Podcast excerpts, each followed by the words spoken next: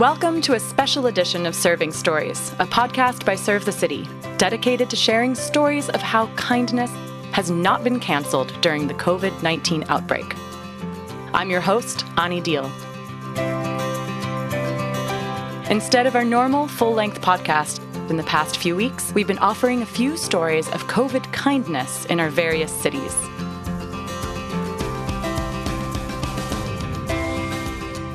We hope these inspire you and the friends you might share them with during this challenging season.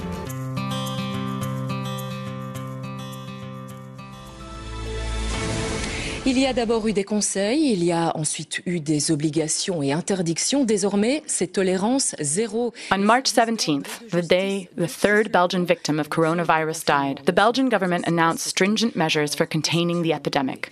The only shops to open would be grocery stores and pharmacies. School was closed. People had to work from home, and no one could gather or be in the streets apart from essential trips. A week later, as the hundredth person in a country of only 11 million died, sanctions strengthened. Police drones cruised over parks looking for people disregarding rules about social distance. If you were stopped in the streets without good reason or were loitering in public places, you would receive an immediate fine of 250 euros. But during this lockdown, some people in Brussels discovered another urgent reason to be on the streets besides buying groceries or going to the pharmacy. Uh, my name is David. Uh, I'm from Ireland. This is my second time out with Serve the City uh, since the lockdown. Um, it was a lot sunnier the first time. It's a little cold today. Um, it's it's um, yeah, it's a nice even like a quite a rewarding thing that I look forward to during the week because you know it's one of the few times during this like strange period of isolation where you get to interact with people and you know just even have the bare minimum of socialization even though I don't speak very good French or um, and can't communicate that well with anybody. So yeah, it's nice. Earlier in this season of Serving Stories, we reported on what Serve the City Brussels has been doing to reach out to the undocumented migrants living on the streets of the city. Most of these migrants are in transit through Belgium and living in a park, in the train station, or on the streets. But in our two Brussels episodes, we learned how Serve the City volunteers have joined other citizens in trying to serve these people who have no resources and no rights. But now we wondered what would happen to these projects as Brussels locked down, or to other projects dealing with vulnerable people with little other support? We went back to the Brussels team to find out. We closed all all of our projects actually, but we kept the projects with uh, humanitarian help um, still like open. This is Nathan Torini, the director of Serve the City Brussels. Normally, there are over 40 volunteer projects of various kinds that the team runs every week. But with the lockdown, they had to make hard choices. So we we have only three projects uh, running. One is uh, Le Phare, the second one is Breakfast for Refugees, and the third one is Porte du Lys. As Nathan mentioned, each of these is a humanitarian project, either feeding people who are living on the streets or helping to house them in emergency shelter. So the difference that it makes is uh, really important because there's a lot of NGOs that had to stop their activities and had to stop distributing food or welcoming people because of the lockdown we have here in Brussels so we decided to reinforce our projects. The first of these projects is Breakfast for Refugees, which we profiled in our first Brussels episode this season. Volunteers with this project have been serving breakfast to migrants and asylum seekers living in a park since the 2015 refugee crisis. But of course, the format of the project during the crisis has changed. Breakfast for Refugees, we are not distributing food in the morning anymore, but we are trying to support and uh, co- uh, co- coordinate that with another NGO that it is distributing uh, hot meals at midday, and we come with coffee and something sugary.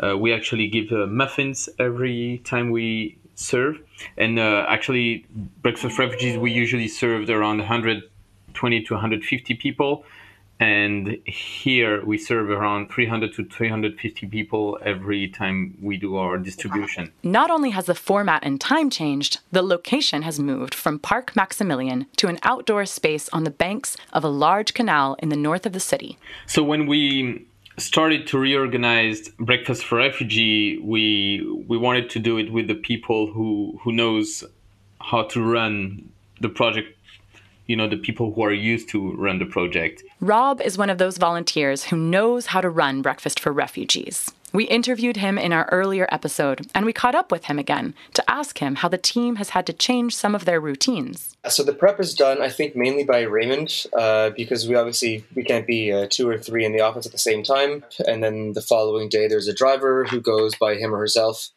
and uh, picks up the you know the coffee, the tea, the the cupcakes, and then drives it over the the rules are pretty strict, so we can't be more than one in the van. And then on location, we meet with a couple other different people. To comply with the guidelines, Serve the City issued certificates to volunteers to show, if stopped, that they were out in public with a purpose. And then there are rules about personal protection and social distancing that we have all become familiar with. So that's always the challenge because uh, the city and the police allowed us to do the distribution only if we keep the um, hygiene measures uh, very high. You know, you you have to have the social distance. Uh, people need to wear masks, and um, so yeah, it's a challenge. We we didn't have a mask until a volunteer uh, randomly uh, contacted us through the website said i have 300 masks do you need it and say oh yes we need it uh, we're equipped with masks uh, gloves as well it is pretty difficult though because um, although a lot of these people are maintaining their distance in line, uh, when we're serving the coffee and the tea and giving out um, cupcakes and stuff, they tend to bundle together. So the neighborhood watch are there, uh, ensuring that people are maintaining social distance and that we are complying with the rules so that we don't get in too much trouble with the police. For the people in the park that the Breakfast for Refugees team usually serves, it has been an even more challenging time than it is normally. I think that unfortunately, a lot of them have been chased out from the park uh, a couple weeks ago, actually, and I think they got set up in some hotels. But I don't know if that represents all of them. I think this is really just my own opinion, but I feel like people are generally a bit more short-tempered. Here, I I have the feeling that they're already told by police. They're they're really told what to do all the time. That when they come pick up their food and their drink, they're they've already sort of had enough. But part of the goal is not just to serve super sandwiches. It's also to serve smiles. There's a lot of people with big smiles, and now it's uh, it's mid-April. It's getting really nice out, so sometimes they bring a soccer ball around, and for for a second, it, it seems like it's a nice normal spring day. If you forget the fact that you're serving food at a canal and the police can kick you out at any moment. And smiles are served even more easily when accompanied by delicious homemade muffins.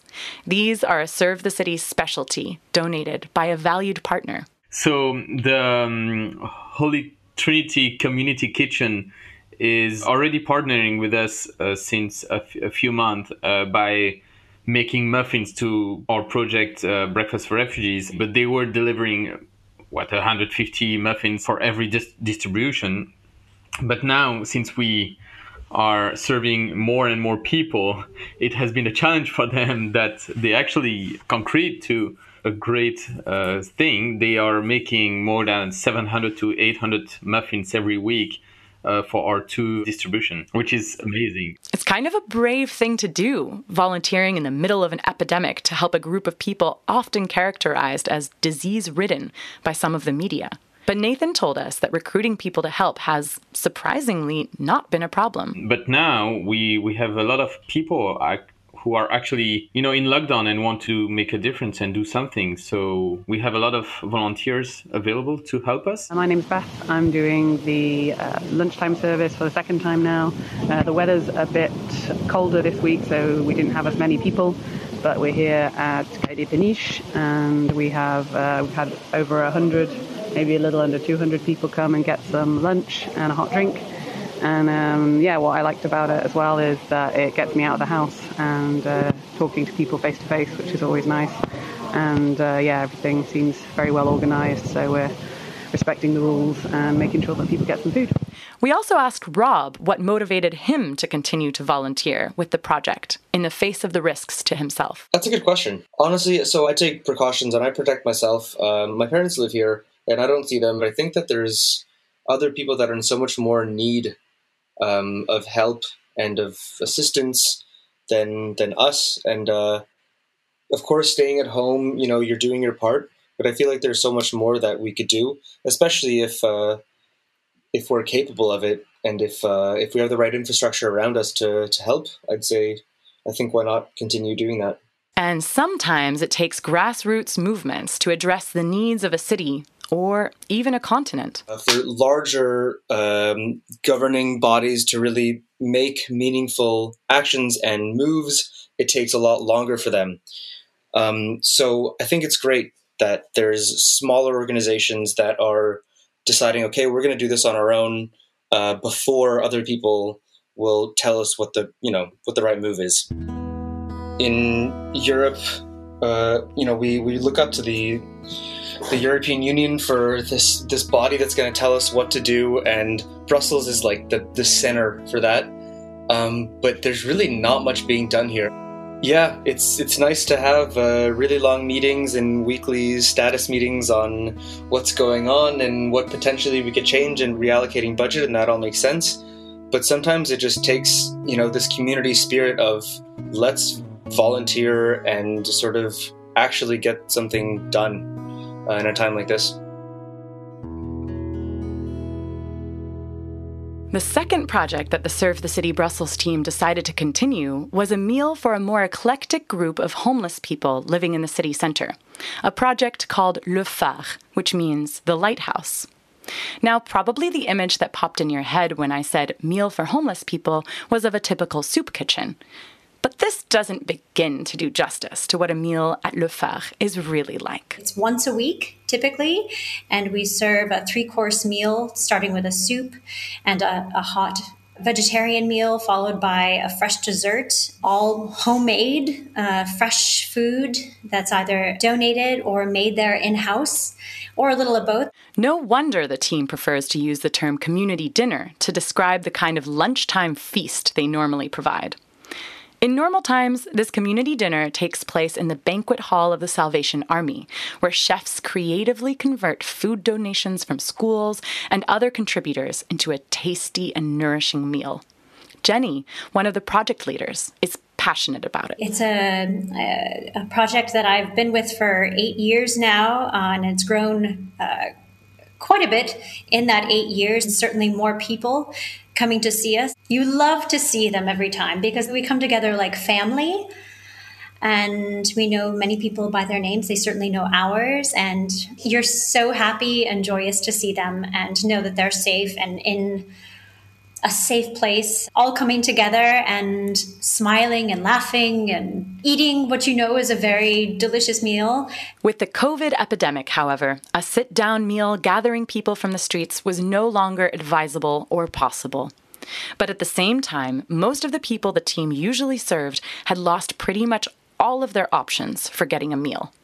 So, together with their Salvation Army hosts, they set about creating an alternative. So, what we do is we prepare lunch bags, again, either made in house or donated. Certain organizations will donate portions of the meals or they will make the, the complete lunch bags and we distribute them at the door. There's a proper social distancing line that uh, the, our patrons are very uh, respectful about, and and uh, it, it, goes quite smoothly for an hour between eleven thirty and twelve thirty, and and we try to give them everything that we possibly can because we we're not sure what other sources of food uh, they're able to come by. Um, between those two days of Tuesdays and Fridays of serving them. And just because they are now serving outside doesn't mean that the team is willing to skimp on the quality of the food they distribute. It's, it's wholesome, it's nutritious, it will last a long time. It's calorie rich, which is very important. As I said, you don't know when their next meal will come. And it's something that also doesn't have to be eaten right away. They can keep it for some time and eat it when they can, or they can share it with a friend, whatever the case may be. It's made by hand and certainly made with heart. Volunteers can either help make the parts of the meals at home or collaborate in cooking at a community kitchen that has been established to supply Serve the City projects like this one. There is a church that um, they have a huge industrial kitchen, and so they will make all of our warm food and prepare it at the church and then drive it in on Tuesdays. And then on, on Fridays is hot soup, and they'll prepare that and bring it in already in their containers. This is the same church kitchen where volunteers have been making all those muffins for the Breakfast for Refugees project. Jenny's friends on the street have been enjoying muffins too. Yes, the muffins! They're incredible. There's this one woman who made 290 muffins in her kitchen when she was first asked if she could bake anything for the Serve the City projects. I just can't imagine making 290 muffins in one night. we asked Jenny, what about your regular volunteers? Because even with precautions, it can feel pretty risky to interact with people from the street, a good number of whom have health issues that can make them more vulnerable to contracting coronavirus. What I do is I email all of the volunteers that have ever volunteered. They will give us little notes before service saying, Hey, I'm thinking of you, wish I was there, I'm with you in spirit. So, everyone, whether they're there physically or not, they are with us. We are one community, and it's very comforting. And no one has dropped out. Everyone is still participating in their own way, whether it be well wishes or donating something, uh, donating money, um, dropping something off the day before for service the next day, you know, on a Monday or a Thursday. Jenny feels responsible, however, not only to feed her hungry friends on the street, but also to protect those of her volunteers who really shouldn't be out at all. I've I, have i have been very strong in recommending that people not be there physically due to uh, them being perhaps high risk, vulnerable. They live with people who are high risk. You know, people are being smart about not coming in. Some people come in for to build the lunch bags. They don't stay for the distribution, which I am very happy about because it it eliminates me having to tell them I don't think you should be distributing. One of these volunteers is Sister Lorenza, an elderly nun who has been a regular at Le Phare. Sweet Lorenza, she is I'm not sure of her exact age. Oh gosh. Um I would say older than 70. She has helped with our project for maybe three years now. And she just wants to do everything. And even if she won't even ask, she'll just see something and she will do it. If something needs to be cleaned, if there's a spot, if something isn't just so, she will fix it without having to ask. She's just a delight. And she has so much energy. I don't know where she gets it from. but she lives in essentially a small convent. She lives with um, four other of her sisters who are also of her age, and she wants to continue to do everything. And I love her. We love her dearly for it, but her enthusiasm almost gets the best of her, and we need her and her sisters to stay safe. So we uh, we have to kind of, in a roundabout way, keep her from doing too much. Fortunately, Jenny was able to find a way for Sister Lorenza to put her enthusiasm to work while not running so many risks. They have her involved in helping to prepare the lunch bags rather than distributing them. Well, since we've started the lunch bags, she's brought in, uh, let's see, on Tuesday, she brought in 80 bananas and she's traveling on public transport. She, she brought in 80 bananas, 100 pieces of individually wrapped cheese to go in the lunch bags, and at least 100 um, cookies that she she received donations from from her congregation and she went and she purchased food with it and she brings it in and she's just she's amazing she's truly amazing at first, this new system lining up and handing out lunch sacks at a distance seemed a far cry from the personal touch of sitting at tables. After all, Le Phare is one of those projects that emphasizes the importance of knowing people by name, not just by their needs. However, Jenny sees how, even in this difficult situation, there has been a unique opportunity to connect. you have a much shorter amount of time to have any um, conversation at all with people. But there is certainly a one on one contact that sometimes you wouldn't have necessarily had otherwise. And there is a common bond in the fact that we are all having to deal with the situation as such. And so the time in those few moments that you get to hand someone a hot coffee or a hot soup, plus their prepared lunch bag, you have that moment to share eye contact, to give a smile, uh, even though your mouth is covered with a mask, to have that short conversation. How are you? I'm good. Hey, make sure you come back on Friday. Bon appetit. I'll tell you really quickly what's in your bag. It's very exciting, and some made it just for you, and they get very excited. And we get excited giving it to them. So it's this you do get a one on one moment with each and every person, which sometimes you wouldn't necessarily have, uh, you know, in a buffet line. It's just a it's time management of how to have some interpersonal time with the patrons as you're giving them their their lunch.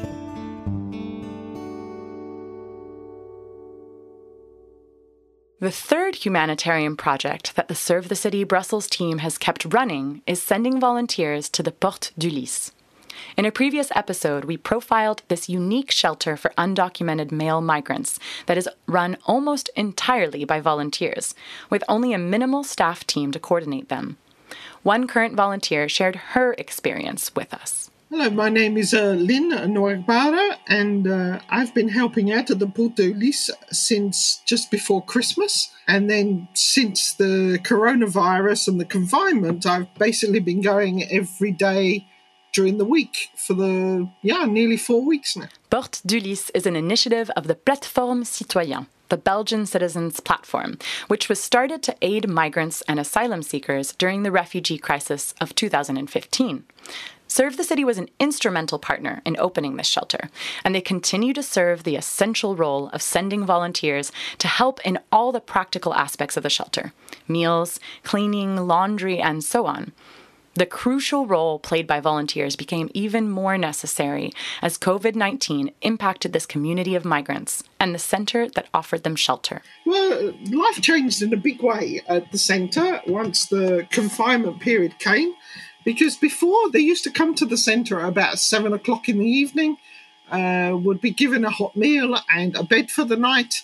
And then the following morning, they would have to strip their beds off, hand in their bed sheets, and come into breakfast. And then by 10.30, 11 o'clock in the morning, they were all asked to leave the centre and could not come back again till 7 o'clock in the evening. So during the day, they would be on their own and they mostly hang out around the, what we know as Parc Maximilien near the North Station in Brussels. Sending the men out during the day allowed the centre to reset, to wash sheets, clean the dormitories, and begin to prepare the evening meal. That was about to change. But on the day after the confinement was announced, uh, some of the guys were down at the Parc Maximilian again, and the police came along and said, Please go home. You can't stay here. And they said, But we have no home to go to. Um, and they explained the situation. And so then there was a whole discussion that went on between the authorities and the centre and the police as to what should happen. And so I think it was as from that Thursday uh, they all came back and they've not been let out since. As you can imagine, with 350 men of multiple nationalities living together in a former office building, this has been a sometimes tense situation. I think at the beginning, some of them felt like they were being punished uh, by being kept inside. And it took some time to get through to them that no, this was being done for their own safety. Um, but then they created a, what they called a mediation platform. So they have like uh, representatives from each floor in the building who have a meeting with a, a small group of the staff who are running the centre and they meet uh, periodically to discuss some issues. Like one of the issues was uh, about what they were being served for lunch because at the beginning we weren't prepared for it. Not prepared for it.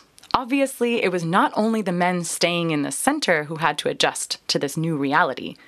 Renee, one of the employees at Porte du Lys who oversees volunteers, describes some of the difficulties the staff faced. So no longer would they leave uh, for the day at 11 or 11:30 and come back at 7 in the evening. They were to be there all day. So it's it's been a bit of a challenge, especially adding lunch in the midst of already a busy morning and already starting a new meal uh, midway through the morning uh, so that lunch can be served. We also adapted a lot of things because they used to have self service for everything.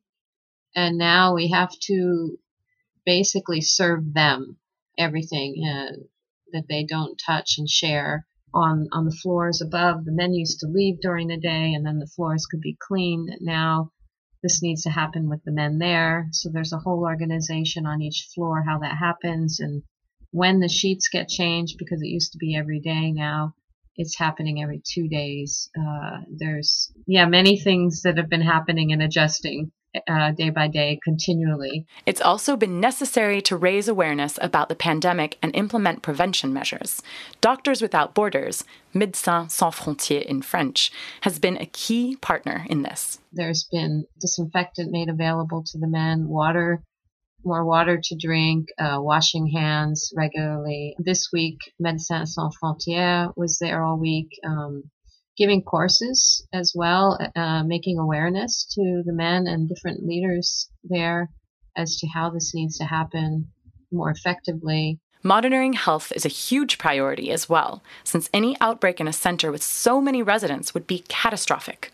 We asked Renee if they had had any cases of coronavirus. Not that I have heard of. I know the Médecins Sans Frontières is there to monitor as well.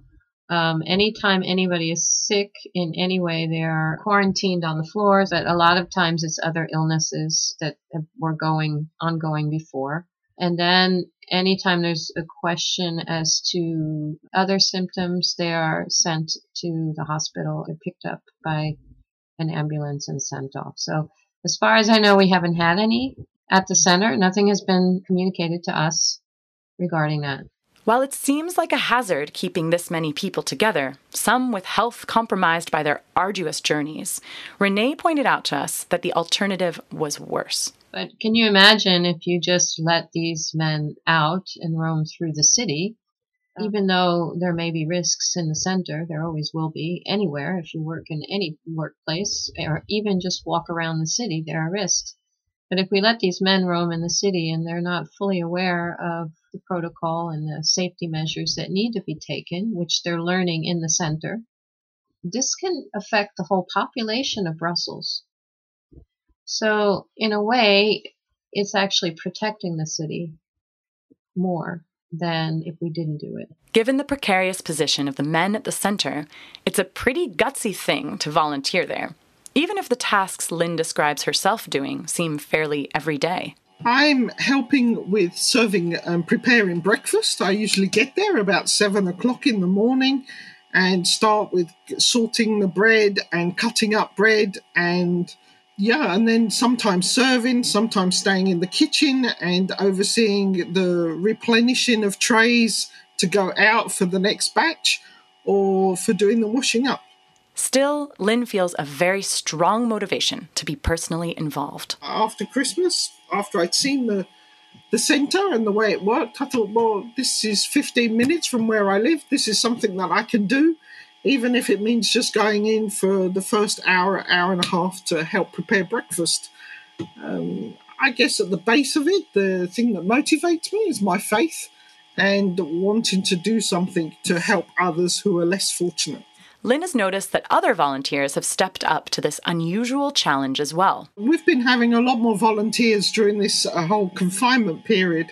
Um, I think that's because you've got students that are no longer at college you've got people that have been laid off from work and so have got nothing else to do. I think people are looking for opportunities to do something to help. Uh, I think the whole situation here in Belgium has been if you're able to help somewhere, then please do, whether it's helping with the elderly, whether it's helping in projects like this. Um, that people are looking to volunteer and to do their bit to help the country get through this whole uh, confinement. She told us about one volunteer who literally went the extra mile. Lots of them, in fact. Uh, there was one lady that was coming in regularly from Braine-le-Comte, which I guess is about 100 kilometres from Brussels, and she was coming in uh, two, three days a week. Yeah, she was an amazing lady. Um, I think also worked normally in the NGO sector, uh, but because of the confinement, had been stopped from working. And so she decided that she would come and help at the centre. And Renee also shared with us a small story of everyday heroes with dishpan hands. I have two volunteers the last two weeks that come, two young women, and they come and they just do dishes. They're happy to stay in the kitchen and just have their hands in the sink and washing every single tray and cup. Um, and they're just happy and they're so helpful and they're not whining. They're just there to do it. Me, I think, you know, volunteering in this situation has been a very positive experience. And to see that it is basically citizen led, it's from civil society that this whole uh, arrangement came about with the Porte du Lys. And just to see different NGOs, civil society groups working together to be able to provide a safe place for these men to be in after such uh, difficult journeys to get this far. They come from difficult backgrounds, uh, sometimes very unsafe backgrounds, and to give them a place of security at the moment has been a great thing to see. We asked the same question of all the people we interviewed of all of our Serve the City values humility, compassion, respect, courage, love, and hope. Which have they seen most exemplified by the volunteers who have stepped out to serve in Brussels in this crisis? Which ones are not just being worn on the t shirt, but carried in the heart? I think the most important of the values probably is compassion. Just compassion for each other, but also for the men that we are serving uh, plus courage, because I think in certainly in these circumstances even more, uh, courage is necessary. Then I would say humility. It takes a lot for people to just come in and do sometimes some quite menial tasks and to be ready to do it uh, just in the face of serving these men who are in precarious situations. Um, many of them have gone through a lot of difficulty just to get to Belgium um, and have a lot of trauma behind them. So when you get people coming in who are just willing to come in and cut up loaves of bread, wash the floor, do the washing up, just to serve them, it, it's fantastic. I would I would say compassion and courage, and I think they both goes at the same time. You know, because the the, the, the compassion gives the motivation to to, to, to, to, to have some courage to to go and serve in this particular time. I wear that T-shirt uh, pretty much every day, even around my house. I love uh, the T-shirt that has that written on it, and I always get comments and compliments and uh, on that T-shirt that it's so special. Those words, I really think that they you can't have one of those without the other. Humility, compassion, courage. In the middle of deep uncertainty, when the world seems turned upside down, these are the values that will bring it right side up again. In Brussels, at least, in the time of COVID 19, kindness has not been cancelled.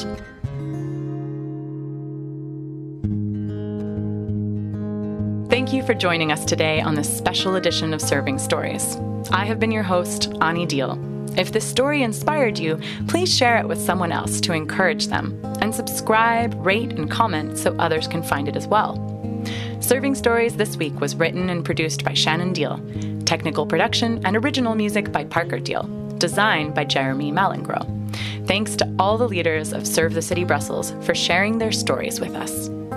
Next time, we will present to you our final episode for this season some stories of creative serving from all over the world as we celebrate a global volunteer day. Listen up for special stories from Newport News, Virginia, Luxembourg, and Paris that we hope will inspire you for serving in your own city. Keep safe, keep on serving, and keep sharing your stories.